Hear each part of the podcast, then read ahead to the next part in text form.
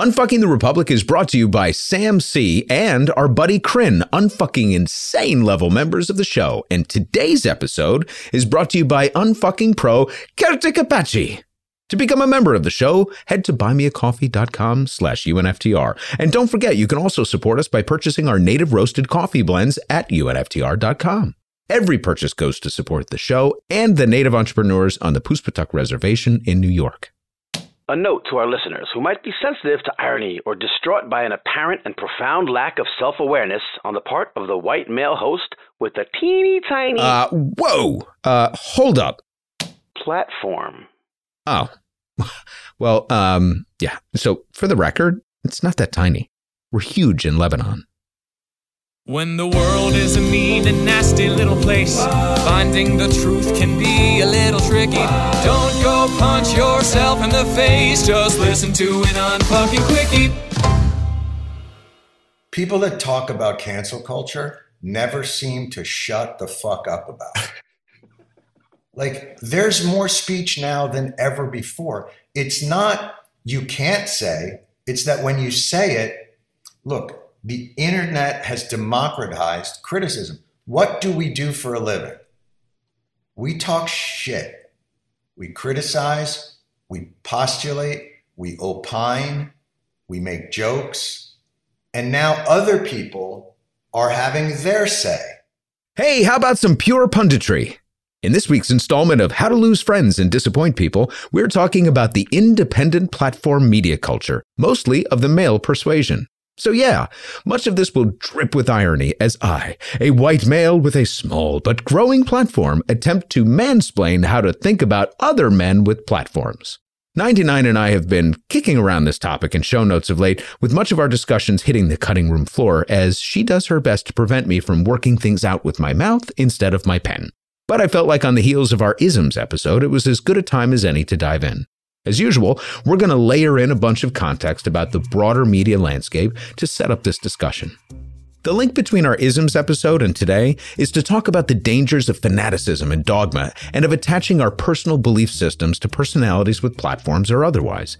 This is dicey territory that at times will challenge your deep and abiding love for this show. Ugh, I hate this already. At other times, my criticism of other pundits in the industry will seem kind of meta. This whole journey has been meta. Ultimately, I have the same intent here as I do with the framing of our socioeconomic and political shows to put the power back into your hands to be discerning. There are a few themes that we'll touch on today sourcing, blind spots, responsibility, bias, and the power dynamics of information. Now, my personal relationship with the three quickie subjects today range from significant to peripheral. Now, I don't know any of them personally. I have the same relationship most of you do with them. As a liberal man of a certain age, Jon Stewart has been an important figure in my life for a very long time. And as a consumer of thinking person's comedy, I've loved Dave Chappelle at various points over the years. And as a, gonna reveal something personal here, ardent lover of the sweet science, Joe Rogan has been in my consciousness for years. So I'll explain that last part quickly. My favorite team is the New York Mets. I am a diehard, but my favorite sport is boxing. Not MMA or any of the other combat sports, boxing. I'm a purist at heart and rarely miss a big bout.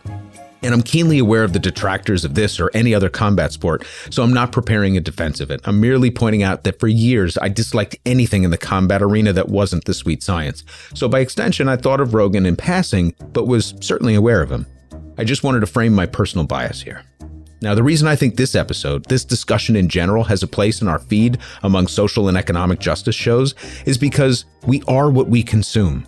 We'd like to imagine ourselves as free thinking beings of pure objectivity, but every thought we possess has roots in cultural, educational, racial, environmental, and geographic bias.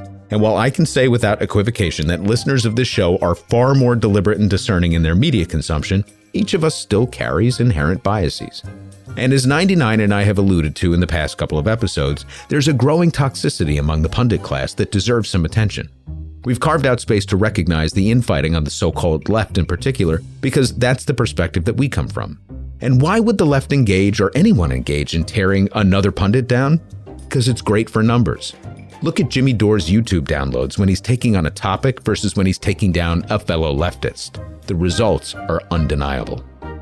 You know, like I heard Joe Rogan was saying, he he he says, "What do you what do you busting my I've balls?" I got took COVID. Yeah, He and goes, I'm "I took a horse- horse dewormer. Yeah. and a doctor gave it to me. I go, well, a doctor would also give you a vaccine. So why why why why, why take horse dewormer? My friends, I give you Cenk Uygur oh, no. of the Young Turks claiming he could beat Joe Rogan in a fight. Did you do that because you supported Bernie Sanders, or did you do that because you expected some gimme for TYT in return? Now, Charlie Kirk, he's had a rough couple of days, ladies and gentlemen. I've never done. We've realized we've never really done a rebuttal of, of the Daily Show. Do you like Candace Owens or do you absolutely detest her? Do you like me or do you absolutely loathe me?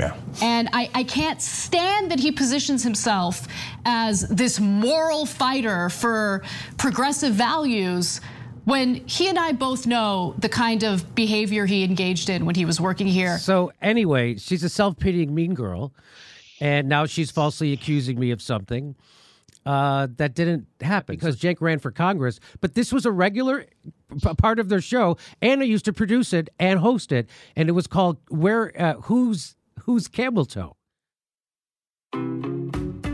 We're awash in punditry. From podcasts and YouTube to cable television and national radio, punditry is everywhere and along a pretty wide spectrum. On the left, you've got Jimmy Dore, The Young Turks, Sam Seder, Bill Maher, Lee Camp, Don Lemon, David Pakman, Rachel Maddow, Krystal Ball, Keith Olbermann, Al Franken, Kara Swisher, Jon Favreau, Chris Hayes, Lawrence O'Donnell, Mehdi Hasan, Brian Tyler Cohen, Joe Scarborough, Lester Holt, Brian Williams, Ezra Klein, Thom Hartmann, John Oliver, Jon Stewart, Maureen Dowd, Arianna Huffington, and more. Everyone is fighting or at least trying to chip away at the others to steal audience and be the alpha lib. So, in a way, aren't you doing the same thing here by putting Jon Stewart, Dave Chappelle, and Joe Rogan in the title of the episode? Aren't you just fishing for listeners by leveraging the notoriety they've built? Just one of the many confusing inconsistencies and meta aspects of this particular show, Manny. Ah, okay. So then it's okay. No, not at all.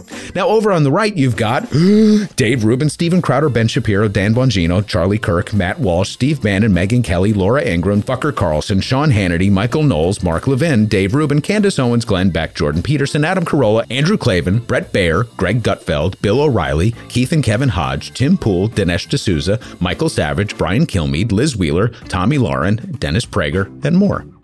Both sides have tried to claim Russell Brand, Joe Rogan, and Matt Taibbi at various times, and no one knows what the fuck to do with Glenn Greenwald anymore. The biggest difference on the right is numbers and discipline. We'll dig into the numbers later, but discipline is really the key. This grouping spends no time taking one another to task. Zero. The larger point here is that for as many names as I just mentioned, you have as many opinions. These are just people, people with platforms. Some of their platforms are enormous and funded by corporate interests. Some are smaller and independent, but they're all platformed in one way or another. They speak, people listen. And whether you're writing for the New York Times with peer reviews, editors, senior editors, or an ombudsman, or you're a solo podcaster spitting and spewing your stuff to the masses, you carry with you a responsibility to your audience to do the work and to show your work because sourcing matters. You've probably heard this one before, but opinions are like assholes. Everyone has one, and they usually stink. Aside from the responsibility to your audience, the other point to carry with you as we dissect our three subjects today is the concept of the mainstream media. I feel like we should talk about this one before we move forward because it's one of those lazy and broad concepts that make me uncomfortable.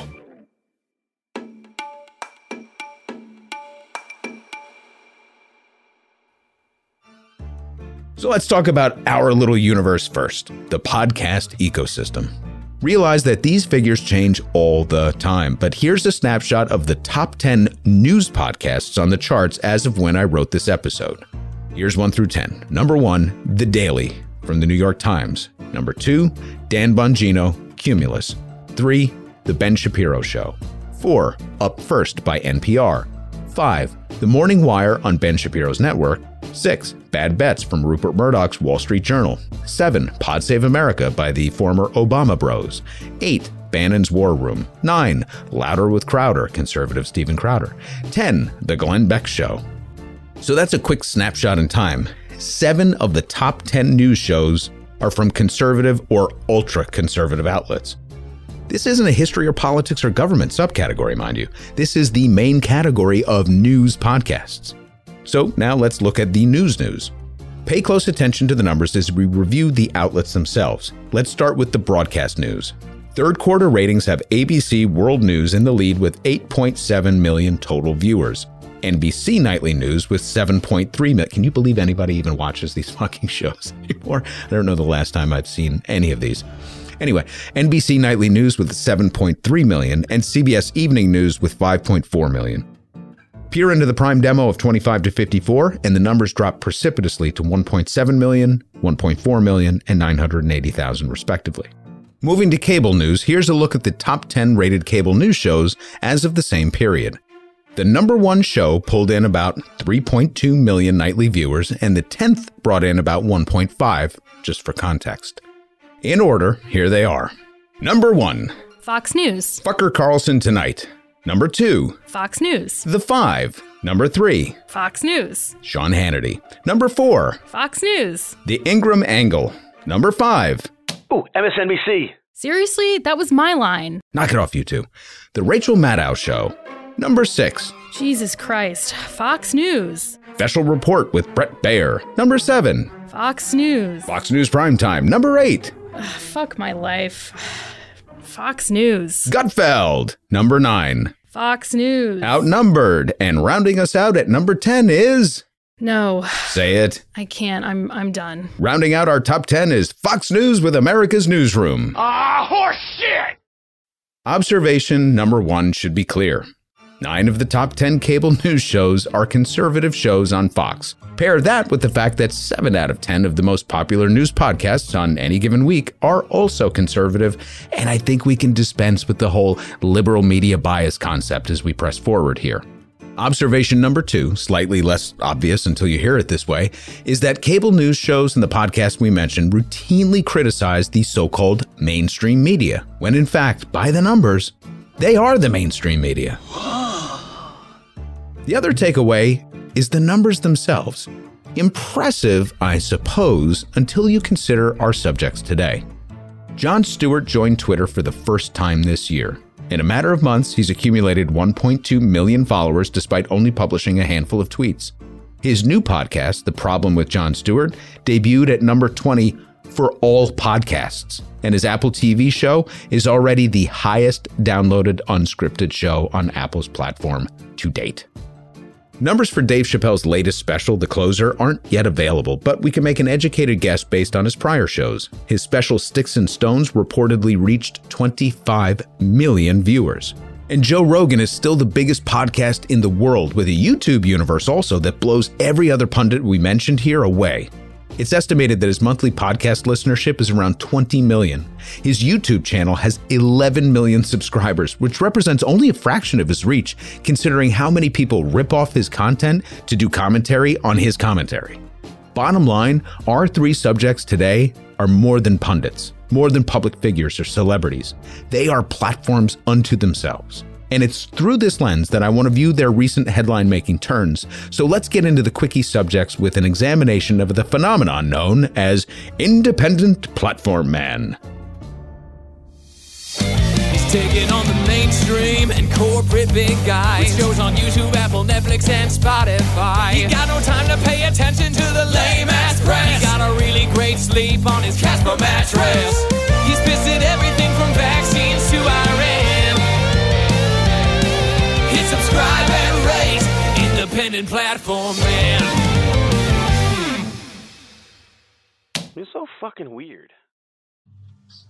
And I'm up while the dawn is breaking. Even though my heart is aching, I should be drinking a toast to absent friends instead of these Quickie number one All Chappelle breaks loose. Like most Chappelle drops, the closer came in quietly with a solemn, then funny trailer featuring Morgan Freeman. Five specials in as many years. How do you close a body of work that profound? Turns out Chappelle answered this question by closing out this remarkable run with a show dedicated almost exclusively to chastening the transgender community. Now, if you're a Chappelle fan, the special had a few laughs, a familiar rhythm, and the several pregnant pause, I'm going to say something really important and clever, followed by a really distasteful joke that makes you reel with discomfort moments. In terms of a storytelling arc, there's no one better in the business for my money. I've enjoyed much of his work and appreciate the craftsmanship. The wink and the nod followed by a hammering blow. And it was clear he went into this looking to pick a fight and ready for the blowback. And blowback there was. The closer was instantly thrust into the national conversation and has shown impressive endurance as a lot of people are still talking about it, and for good reason. But this isn't about his craft or the classic defense that he and others employ about comedians have the cultural right, responsibility even, to say the uncomfortable, push the envelope, or live entirely out of bounds. It's about some very fundamental flaws in his narrative and a complete lack of awareness of the position he occupies in the world. I'm not jumping up and down calling him a transphobic asshole That's my job. and trying to cancel him. Instead, I wanted to take him at his word that this is a performance and speak to the nature of it. Gender is a fact. You have to look at it from a woman's perspective. Now, this statement has been written about and covered a bunch. It's factually incorrect, which wouldn't be as big of a deal maybe if virtually the entire fucking performance hadn't been built around it. So let's talk facts before we address this further. According to Simona Giordano, director of medical ethics at Manchester University Medical School, the quote, biological categories of male and female are blurred. We know today that not just the X and Y chromosomes, but at least 12 others across the human genome govern sex differentiation, and at least 30 genes are involved in sex development. End quote. So I've gone through a bit of corporate training with respect to gender, sex, sexuality, and identity, and dug further into it with our LGBTQ plus episode on language, and I'm still not an expert. But anyone who calls sex or gender a black and white issue has a science problem on their hands. This is complicated stuff, and we're still developing science, language, and psychology around gender identity and sexuality. Here's what is a fact those who belong to the LGBTQ plus community are marginalized, and there are structural and cultural impediments to allowing them to fully and safely realize their identities. Trans people in particular are subjected to more violence in everyday life and discrimination within the carceral and judicial systems. So, to base an entire routine around this false premise is extremely problematic. The argument in defense of Chappelle's framing of the routine typically centers around two things. One, gender and sexuality aren't settled science, therefore, we're free to interpret it as we see fit. And the other is essentially, lighten up, it's a comedy routine. Here's the problem with both. First off, gender and sexuality as a spectrum is not settled science in that we still have a lot to learn, but what is settled is that neither is binary. Therefore, you cannot have a binary approach and a false supposition. The latter argument is more compelling. Hey, it's just comedy, free speech. And beyond just free speech, Dave Chappelle himself belongs to two protected classes. He's a black man and a comedian. Here's what I would say to that because arguments involving speech are critical. It's important to divorce ourselves from the subject matter at times to really explore meaning and circumstances. Dave Chappelle isn't just doing dick and fart jokes. This isn't the Chappelle Show either, which satirized life with absurd portrayals and characterizations. I'm sorry, but Dave Chappelle no longer belongs to the class of comedian that relies on making observations or just even toilet humor. He's constructed a persona as a social commentator. In winning the Mark Twain Award, he talked passionately about his craft, his art form, and the appreciation for all those who have the courage to engage in it, whether he agrees with their stances or not. And here's the important part whether he knows what they're saying is in their hearts or not. Take a listen. I know comics that are very racist, and I watch them on stage, and everyone's laughing, and I'm like, mm, that mother means that.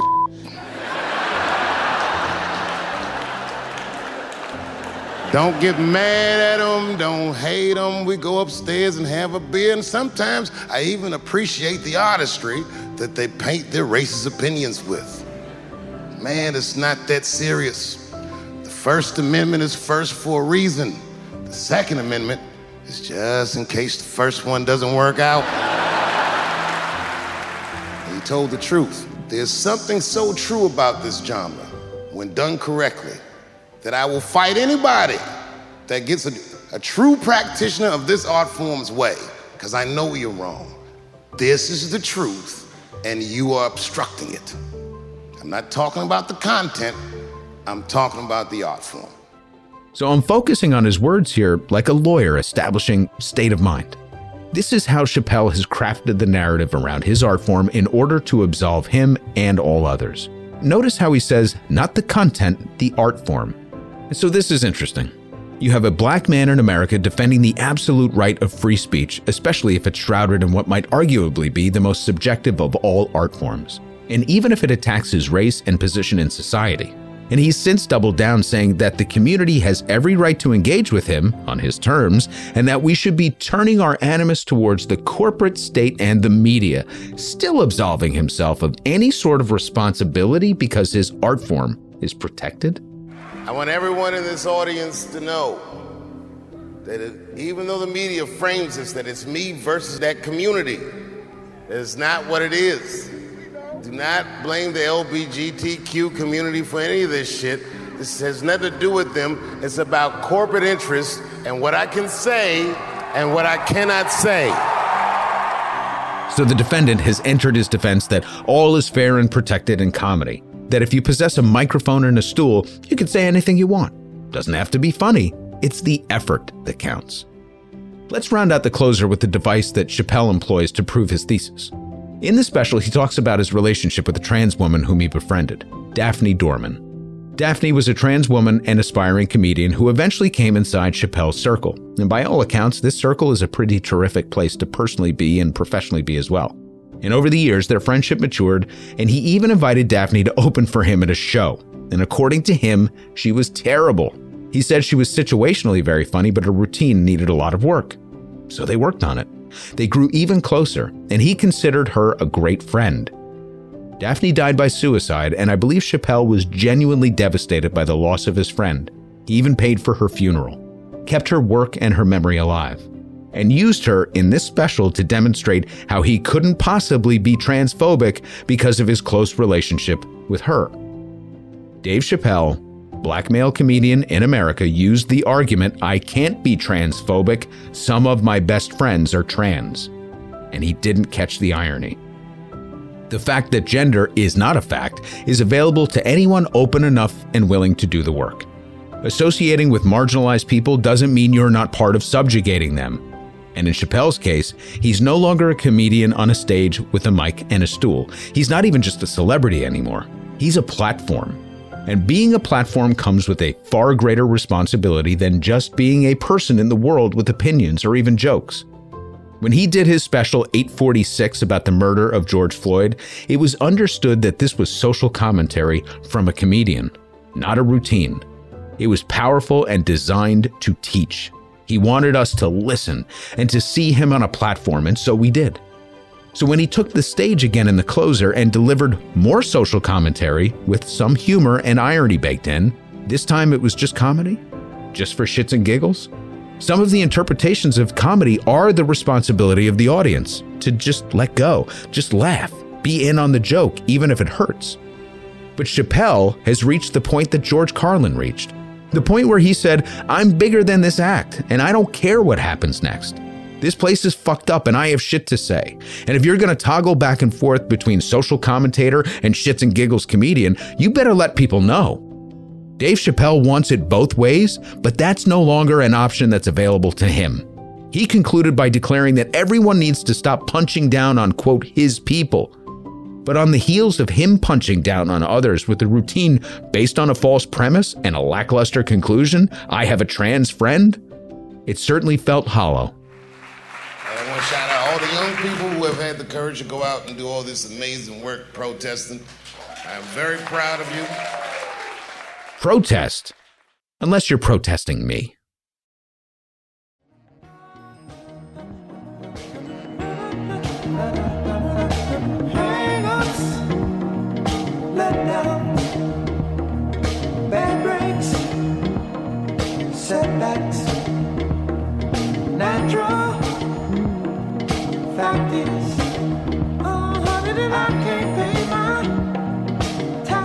Quickie number two Jon Stewart misses a loud dog whistle. Jon Stewart is back. And I think it's fair to say that he was sorely missed. His absence during the Trump years was palpable, but all is forgiven now that those days are over. Mm, really? Are they, though? Yeah, good point. Well, it's good to have him back anyway. Stewart's Apple TV show and complimentary podcast have been solid and met with pretty positive reviews for the most part. What makes Jon Stewart such a powerful figure in the media is his transcendence of his comedic roots into social commentator, much in the way Chappelle had evolved prior to this last special. Stewart is both person and platform, and his words have the ability to affect real change. So when he suddenly left us, we felt a real loss, but we understood that he had fully exploited a genre of satire. At a certain point, I was like, I don't know what else to do with this. And so I didn't want to stay just because I could. I just done it long enough. And so I thought, well, let me just, it was just time. I thought like the audience needed a fresh perspective. I needed a fresh perspective. Like I just, I just felt done. Like I was more, I was more mad about shit than, than inspired. And when he returned, there was a sense that a little bit of balance had been restored to the universe. If Jon Stewart was ready to re enter the arena, maybe we could too. His debut show on military burn pits found a mature Stewart with access to the highest tiers of the military and an ability to shame them into admitting wrongdoing. Very, very few public figures have the ability to shift the conversation and focus attention with the brightest of spotlights, as does Stewart. When the episode featuring Jamie Dimon of JP Morgan Chase dropped, I was excited to see where he went with it. This is certainly more of my wheelhouse, and if Stewart was going to take a swing at dismantling the corrupt corporate system we live in, who better to undress than Jamie Dimon? But as excited as I was to watch him expertly dismantle Dimon, I kind of left disappointed by the show because of one huge blind spot. Now, overall, it was an interesting discussion that I encourage unfuckers to listen to because they're really talking about big ideas capitalism, corporate influence, tax structures, etc., and they tend to agree on certain topics like taxation, closing carried interest loopholes, doing more for those in need, etc. But the nature of the topics made the conversation largely philosophical, with Dimon continuing to stress classic talking points of efficient markets or how capitalism lifts people out of poverty. And while Stewart tried to repeatedly shift the focus back to the responsibility of the moneyed class and large corporate interests that Dimon represents, Dimon pretty deftly maneuvers the conversation back to how the system is more responsible for failing citizens. Hey, we pay people a living wage and offer health care to all, so we're doing our part. To which Stewart retorts, but you're lobbying against those things that would support people that don't work for you. All I can do is what I do, rebuts Dimon. Don't blame me, blame the system, blah, blah, blah. I don't think this episode will resonate as much as the others because, as we've demonstrated over year's worth of material on this show, the big economic and socioeconomic conversations don't really fit into an hour. If you're going to come at someone as skilled as Jamie Dimon, you have to be as laser focused on an issue as Stewart was with burn pits or his legendary advocacy for first responders of 9 11. Behind me, a filled room of 9 11 first responders. And in front of me, a nearly empty Congress. Sick and dying, they brought themselves down here to speak to no one. Shameful. When he's focused, and because he has such a large and powerful platform, perhaps no one is better than Jon Stewart at moving an agenda through the power of empathy and persuasion. Maybe that's why I was stunned by his interaction with Jamie Dimon.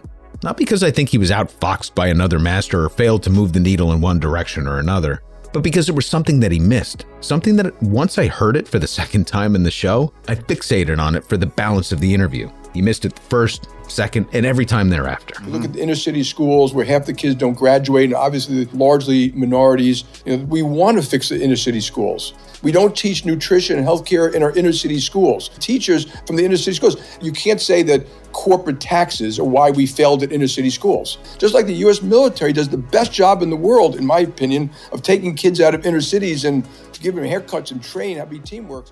Rather than dissect a brand new show or replay this particular episode blow by blow, I wanted to draw attention to this specific issue. The reliance by the money class and conservative leading figures on the classic inner city trope. Unfuckers have heard their fair share in our examinations of Milton Friedman's language surrounding issues with urban school districts and how government failed the black community. To oversimplify things, here's what Friedman, for example, got right and what he got wrong. Education is a vital foundation for economic development of individuals and communities, an essential building block to success. So, when schools lack the proper funding and resources to deliver a comprehensive educational environment, the products, i.e., the children, fail to reach their potential and are destined to perform poorly in society and the workforce. In this, Uncle Dick Nugget is correct that this structural basis, designed and implemented by the government, was and is still flawed. But his answer was to have school choice, rather than fixing the funding mechanisms. See, in this country, we allow for local municipalities to collect and distribute tax revenues to school districts instead of taking a more equitable approach. So, a poor economic area with a lower tax base will have less money for schools. It's pretty simple. Friedman focused less on this structural reality and more on the lack of freedom to pursue an education in another district, no matter how impractical this might be. Don't like your underfunded, shitty school? Travel to another district. This is stupid, and it doesn't get to the root of the issue. I bring this up because poor performing schools have long been blamed for poor education and performance among black and brown people in the United States. Those damn democratic urban areas are poorly run and leave these communities behind. It's coded language for black people don't know how to govern themselves. It always has been. So when someone is educated and tuned to coded and aggressive language as Stewart allows this concept to repeatedly live within a conversation without pushing back, it inadvertently validates this claim. So here's a reality check. Here are the top 10 worst performing school districts in the nation Mobile County, Alabama, Bethel, Alaska, Apache County, Arizona, Mississippi County, Arkansas, Fresno, California, Bent County, Colorado, Hartford, Connecticut, Sussex County, Delaware, Hamilton County, Florida, and Stewart County, Georgia. You have to go down to number 30 to find a true urban district, which is Newark, New Jersey. And fuck New Jersey anyway. Sorry. In terms of outcomes, these are the worst schools. Not New York, not Chicago, not Los Angeles, none of the inner city urban boogeymen black city schools. Poor America. From Connecticut to Alaska, education is a poverty issue, not a race or urban issue. And education isn't the only inner city symbol that makes it into conservative talking points. Hand in hand with education is always violence. Our violent inner cities, run by Democrats.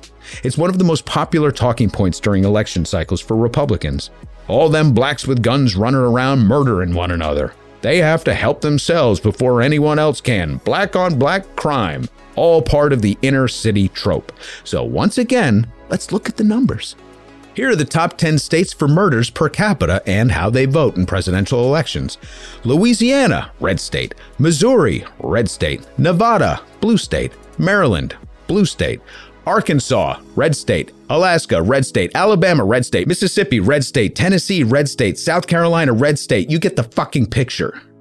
David Sirota wrote an article for Bill Moyers a few years back about the phenomenon of the term, quote, inner city specifically in reference to Paul Ryan's frequent usage of it back then. And since Lee Atwater let the cat out of the bag that part of the Southern strategy was to cease using words like the N word and opt instead for coded language like inner city, it's a little easier to make these accusations. But Sirota went a step further to prove the case using technology to review 5 million books and texts going back 200 years.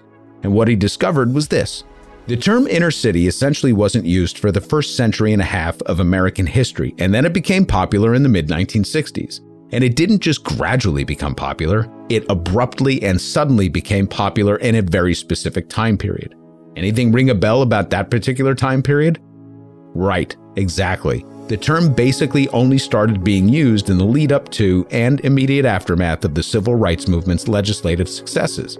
This is to say, the term only became part of the vernacular at precisely the moment the conservative political backlash to the civil rights movement came into vogue. End quote. Over the course of our time together on Fuckers, we'll drill further into issues of violence and education. These are just two of the tributaries that flow from racialized language that provides cover for the corporate class to point fingers away from the problem that Stewart really was attempting to get to the bottom of but allowing this specific characterization to be repeated as often as he did was a huge miss in Stewart's otherwise good interview with Dimon. But it was a miss large enough that Dimon was able to weasel out of Stewart's more pointed questions. It felt like he was so focused on moving to the larger argument about the role of corporations in lobbying and legislative process that he let his suppositions be undermined by callous and cheap concepts.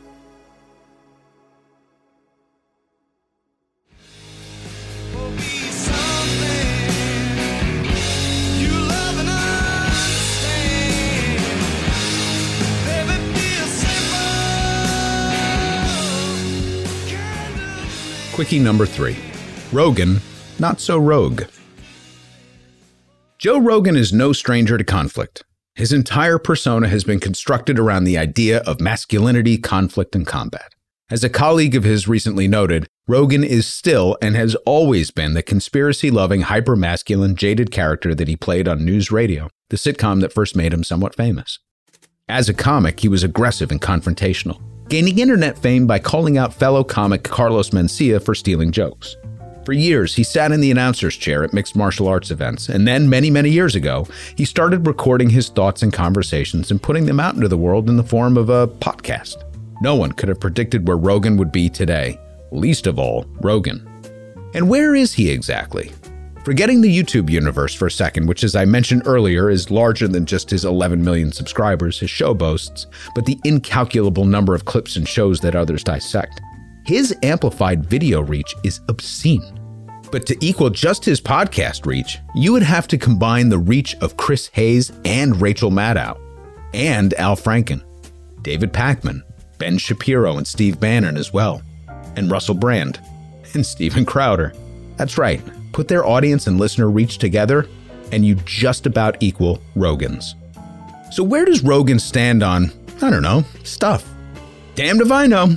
So let's trigger everybody by playing a clip of Glenn Greenwald talking to Matt Taibbi about Joe Rogan to really drive this home. But he is liberal politically in every way. I mean, he he loves Bernie. Um, but what Sean said was that he's culturally conservative, by which he doesn't mean he's conservative on social questions. Because again, he's pro gay rights, pro abortion. Um, you know, you go down the list. But he's culturally conservative in the sense that, like, he tells risky jokes, he likes to hunt, he seems like kind of a bro. Right. And that his point was that for liberals, He's problematic. Yeah, that culture matters more than politics. The culture wars matter right. to them more than politics. They don't actually give a shit about politics. Liberals, they don't care about rearranging material distribution or challenging corporatism or imperialism. What they care about are cultural signals. When the vast bulk of the population are way more like Joe Rogan than they are like Kamala Harris. I literally might punch you in the face right now. Plenty of unfuckers have written in to say, Max, seriously, fuck this guy. And I'm with you. I don't love what Glenn has become or some of the things that he says or choices that he makes. But it doesn't in the least way diminish my respect for his work on the security and surveillance state. And my experience listening to Joe Rogan pretty much aligns with what Glenn is saying here. Rogan is not my cup of tea personally. I don't want to hit the gym with him, don't want to hunt with him, and I don't even think he's the smartest person in the room but I think he's actually aware of that, which makes him a good listener. But recently, controversy surrounding him has reached a new level because of his stance on vaccinations, which is. I actually don't know. I read an article about young people who were vaccine hesitant and got vaccinated because Rogan said it was safe. And I've seen plenty of evidence suggesting Rogan personally believes that certain people are equipped to knock out COVID with vitamin infusions, a healthy workout regimen, and monoclonal antibodies. But not everyone. Point being, Good luck putting him in a box. Here's a better way to look at it. Why even try? Well, because he has a platform, and it's enormous. So now it's a responsibility, and we're all paying attention, as evidenced by the controversy surrounding Sanjay Gupta's recent appearance on his show. Ivermectin is a drug that is commonly used as a horse dewormer. So it is not a lie to say that the drug is used as a horse dewormer. CNN's Don Lemon is hitting back at Joe Rogan after the podcast host's heated interview with the network's chief medical correspondent Sanjay Gupta went viral. The chief medical correspondent Dr. Sanjay Gupta sat down for a three-hour one-on-one with controversial podcast host Joe Rogan. A great example of this comes in the phenomenal shape of Joe Rogan, who, because of his unique media position, having his own direct relationship with the people that watch his content, he has a unique opportunity and a unique voice and is able to confront misinformation as he sees it when he sees it. As a result of this, his conversation with Sanjay Gupta from CNN had many fascinating Sanjay points. Gupta from CNN, he made an effort to speak directly to people who are still too thick-headed to listen to science and get the damn shot. What did he do? He sat down with one of the most outspoken and popular, unfortunately, vaccine skeptics, Joe Rogan. Watch. And Don Lemon essentially makes Gupta sit there during this struggle session where he's like, We didn't do anything wrong, right, Sanjay? So Gupta appeared, and before they got into what was actually a pretty good discussion, he was forced to defend CNN's claim that Rogan had taken ivermectin, which in veterinary circles is a horse dewormer. The problem with how this flew around the ether is that CNN made it seem like Rogan was advocating for people to skip the vaccination and take horse dewormer if they got COVID. So here's what really happened Rogan got COVID.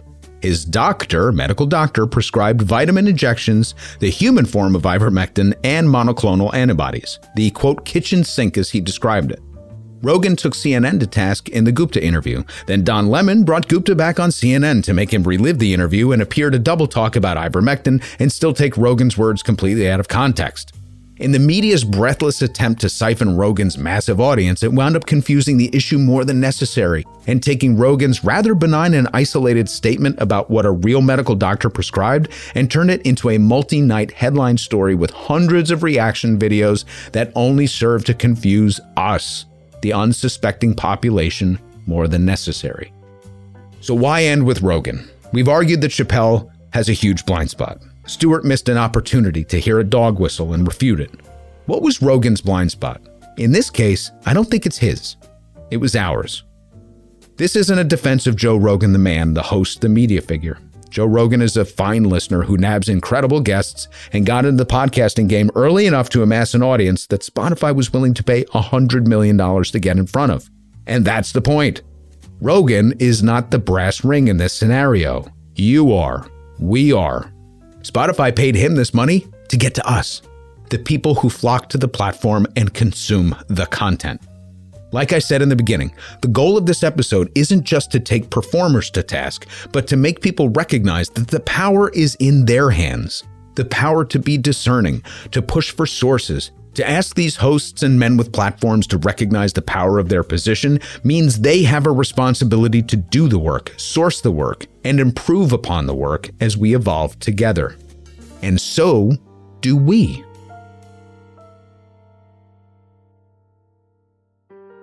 In breaking free of the conventions of mainstream media, we've seen a surge in media stand ins, this show included, that give the appearance of independence and objectivity.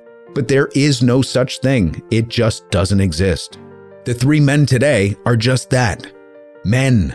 Men with frailties and flaws who espouse certain views and create a cult of personality around them. And just as they cannot hide from their influence behind a, I'm just a comic or I'm just asking questions, as consumers, we have to do better than to align ourselves dogmatically around their personas.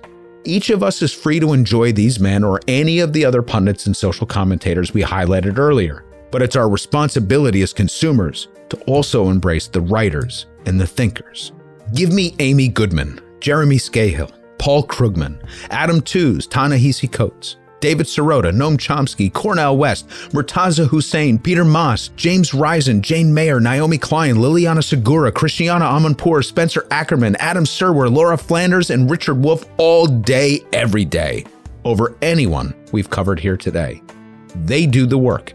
They credit their sources, think, evolve, reframe, and learn.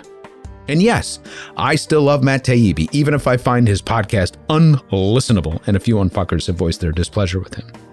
The closer doesn't make 846 less powerful, but it makes Chappelle less powerful.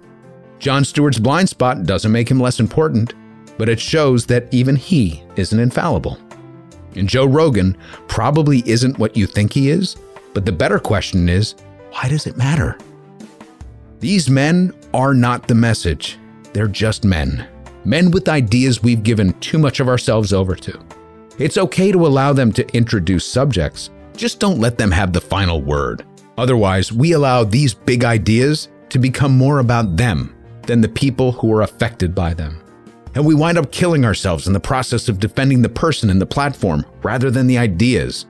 All the while, the rest of the pundit class seeks to siphon the attention we give those with the largest platforms to position themselves as the messenger and steal your attention, divide us as a people, and amplify the rhetoric around the issues instead of tackling the issues themselves.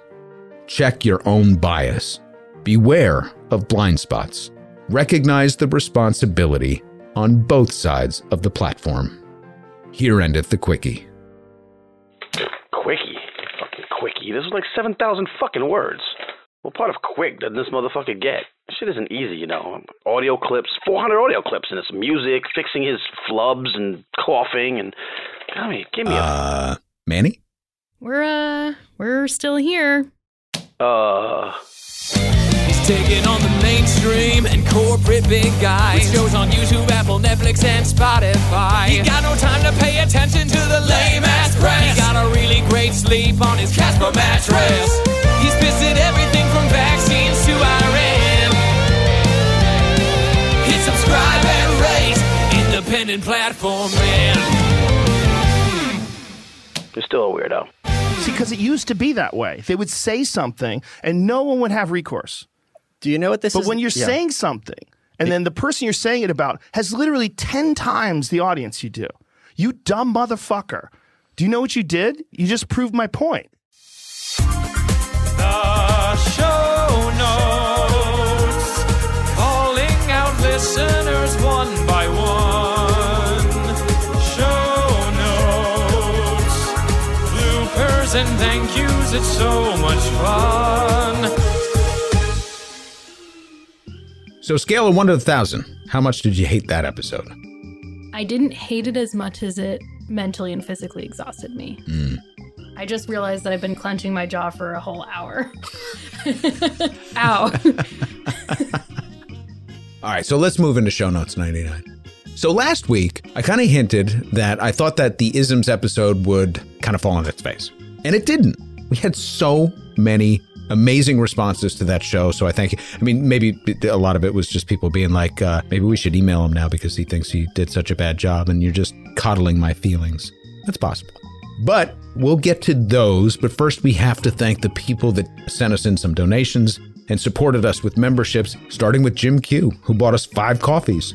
I was introduced to you fuckers by way of Pitchfork Economics, so I listened and I was an instant fan, or should I say, unfucker. Welcome to the fold, Jim Q, and thank you for the donation. Very kind. BXOB14 bought three coffees and then became a member. Said happy to support this timely and oh so important podcast and the entire gang, including 99 Manny Faces and the most woke podcast host. Hey, BXOB14, thank you for the membership. It means the world. Mitch Smith became a member, said you guys are the best and the podcast should be required listening for every citizen. Fuck Ronald Reagan. Trickstifer became a member. Holy cow, said erudite fuckology. Again, that's bumper sticker worthy. Some pretty good stuff there. And uh Kryn, our buddy Kryn, as you heard up top. Thank you, Kryn. My world traveling friend, thank you for the pictures from abroad. Well done, you. Queen of Stone also became a member. Queen has been in our universe for a little while, so thank you for committing for the long haul. We appreciate you. Kit C became a member. Said, hey, all, just wanted to drop in and say I fucking love y'all. Love to Max, Manny, and the one, the only 99. The people love you. yeah, I mean, who wouldn't? I don't know. And to round it out, our very, very good friend El Bacho became a member. And how I've missed Howling to the Moon, El Bacho! Thank you, El Bacho. Thank you for supporting us. On the Facebooks, Judy H said, Dear Max and 99 and Manny, I started listening to Pitchfork Economics because I can't wrap my brain around how money and the economy work. Please consider unfucking our monetary system in one of your shows. Judy, Judy, Judy.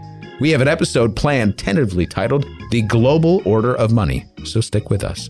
Now I'm going to throw it over to 99, who's going to talk about what's happening on the Twitters. Thank you. So we had a lot of tweets this week. Everyone's been very active. A Fandry said, I've listened to your latest episode about three times now. You like to joke about how boring this kind of deep dive is, but I found it invigorating. Aw. Aristotle says, quote, to be learning something is always the greatest of life's pleasures, end quote. I'm always learning something from Max and crew. That's Thanks, Andrew. Ifandre. So we had, uh, you wanna, you wanna say it? Wild Eyed Bob! Knudsen! he said, This challenged some misconceptions I had, as well as some I've heard others espouse. This episode is an example of why I so enjoy learning from Max, 99, and Manny. Good stuff, Wild Eyed Bob. So then we had Rotan Rick, who said, I literally just had an LOL moment after listening to the Heavy Isms episode, listening to y'all try to pronounce Oregon, especially 99's pirate version, Argon. Argon. You did you did pirate Arg- pirate that Arg- out. Argon. Oregon. Oregon. Oregon. Oregon. Oregon. Oregon. Oregon. Origami. Mm-hmm. then we had Deep State Sledge, who said, I seem to have only two of my followers who follow my favorite podcast. Please do yourself a favor and subscribe now to UNFTR Pod. And then from Ken to Kick It, Holy fucking shit, UNFTR Pod is a great fucking pod. I said fucking twice. It's a part of the pod. it is indeed. Then Mr. Sela said, 330 million people in the USA. We need at least 1 million likes on this enlightening podcast. Yeah, fuck yeah. Yeah, please do that, Mr. Sales. Brandon Tazo said, Hey, I like the podcast. You talked about the prison industrial complex yet? Yep. care, care to elaborate, Max? Yeah, we did. Uh, we covered that actually pretty early on, titled Mass Incarceration. And we actually hit the private prison industrial complex in, I think, two or three of subsequent episodes. Um, one was in the corporate irresponsibility episode, if I am remembering correctly. There was some overlap in Freeze It's the Military, where we talked about the phenomenon of hyper militarized domestic law enforcement. Uh, but for this purpose, mass incarceration, that episode that I believe came out at the beginning of the year. And check out our friends at Newsbeat who cover this a lot. They do a ton in the carceral sphere. It's amazing, actually. That's one of the things that they do incredibly well. And if you go to usnewsbeat.com, I think that's the website, right? Yeah. There is a page on that site which is essentially a compendium of all of the work that they've done on mass incarceration and the interviews with some really mind blowing experts over the last three or four years, and put together what we consider to be probably the seminal piece of research on mass incarceration. It's just a tremendous thing. Yeah, and I'll link in show notes to make it super easy for you. There you go. So on Instagram, Tater Dad 2012. Hey, the world was supposed to end in 2012. Remember that? That was weird. Mm-hmm. Tater Dad 2012 said, Great episode. As always, I've learned something new and got renewed in my progressive soul. Fuck Ronald Reagan. Love 99 with three hearts. Damn. Thanks, Tater Dad 2012. Glad the world didn't end. You think Tater Dad was born in 2012? Probably not. You don't think it's a nine year old? Probably not. Did I do that math right? 10? Oh, God. What year is it? Many of you did write in some really thought provoking things. So Betsy S said, Holy fucks, Max, the isms episode was amazing. And she said, 99, I'm glad to hear you're interested in the mental health issues and how Reagan totally fucked it up. Best of luck. You guys are doing a fan fucking tabulous job. And love to Manny too. P. Slippery got in touch with us to say, I know you think this week's past episode was dense, but it turned out to be the perfect companion to the book I'm working through right now, which is a collection of essays by Eugene Debs. P. Slippery, what book is it? We'll put it in our bookshop. There you go. Yes, we will. And Rayfraff, our buddy Rayfraff, wrote in, said, Despite your self deprecation throughout the last Isms episode, Max, I was enthralled from start to end. Appreciate you as always, Rayfraff. I hope all is well in your world. Uh, and I'm going to take a small excerpt from an incredible exchange that I had with an unfucker named Daniel P. I really appreciated how the most recent episode, Capital Social Fascia Lib Marxism, concluded by saying that the creators of all those isms share the critically important belief that it is both possible and desirable to achieve a good life for everyone. And I think a critical next step is to realize that some of the most powerful philosophies and shapers of society throughout history have not shared that belief. Instead, they believe that not all people can have or should have a good life. So I humbly suggest that you explore the pattern of thought in future episodes. So, like I said, this is just a portion of the incredible, well reasoned response where Daniel pointed out that other progenitors of less desirable isms have had as much or more impact on history, and I couldn't agree more. And I just wanted to thank Daniel for building on the episode and leading us down more paths. So, Elena S. said, You do a fantastic job. Fantastic. Where'd that come from? Suddenly I'm in Rochester. Elena S. said, You do a fantastic job of explaining economics, a subject I consider extremely boring. Great work, but it's giving me a headache just trying to understand the relationship between Adam Smith, Joseph uh, Schittenberger, and Milton Ojete Friedman makes me feel like I'm back in college. Uh, so I reached out. Uh, Elena's an awesome listener, and we reached out back and forth a little bit.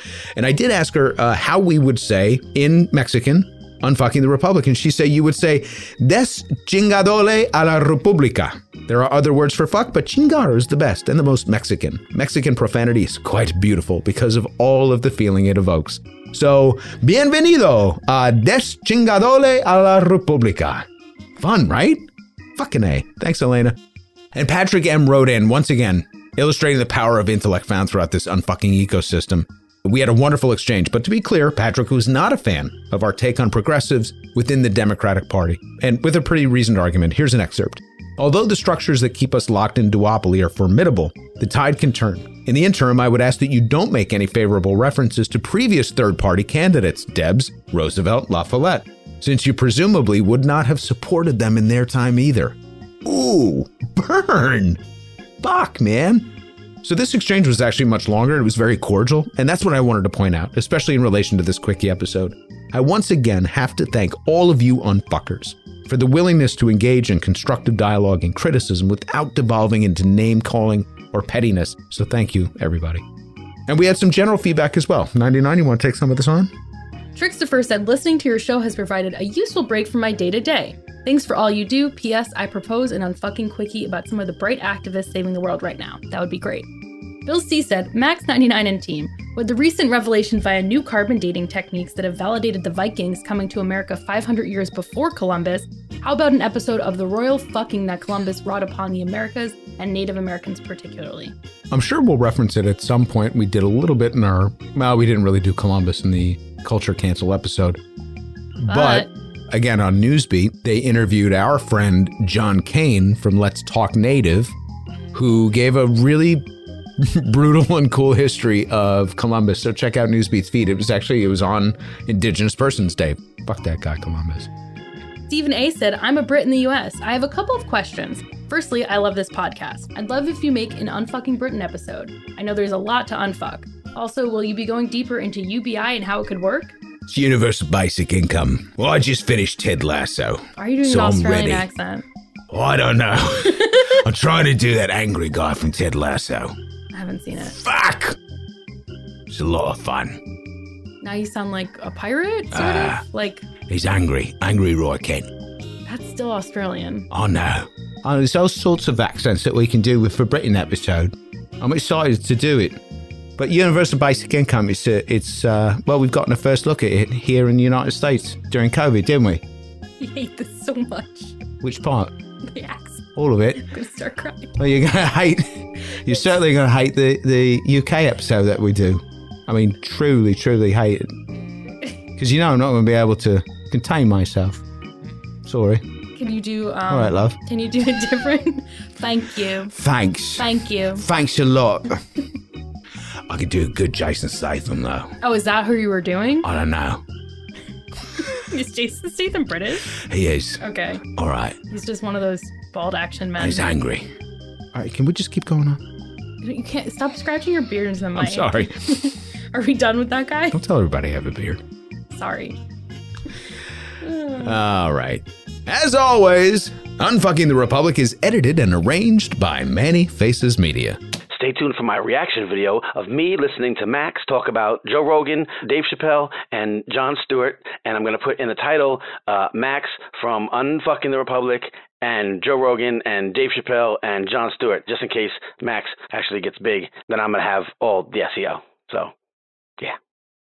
Our show is lovingly produced by the great and powerful 99. I promise I won't let him do a British accent again. Our theme music was composed by Tom McGovern. Visit tommcgovern.com. The show is hosted by Nigel Tufnell and distributed by MySpace. Email us at unftrpod at gmail. Follow us at unftrpod. Support us at buymeacoffee.com slash unftr. Visit our book list at bookshop.org slash shop slash unftrpod. Get some native roasted coffee at unftr.com slash shop. And read our essays on Substack at unftr.substack.com. Hey, 99, how much does it cost to read the essays? Free 99. I love you. See you later. Bye. Pinky, are you pondering what I'm pondering? I think so, Brain, but how can you have a duck dynasty if none of the people are ducks? God damn it, Pinky. Can't you get at least one fucking thing right? Chris Hayes, Lawrence O'Donnell, Mehdi Hasan, Brylan Tyler, Brylan Tyler Cohn. Fuck. But Sirota went a step further. Hmm. So let's trigger everybody by playing a clip of Glenn Greenwald talking to Matt Taibbi about Joe Rogan to really drive this home. I literally might punch you in the face right now. I don't even have to act for this one. I'm genuinely angry.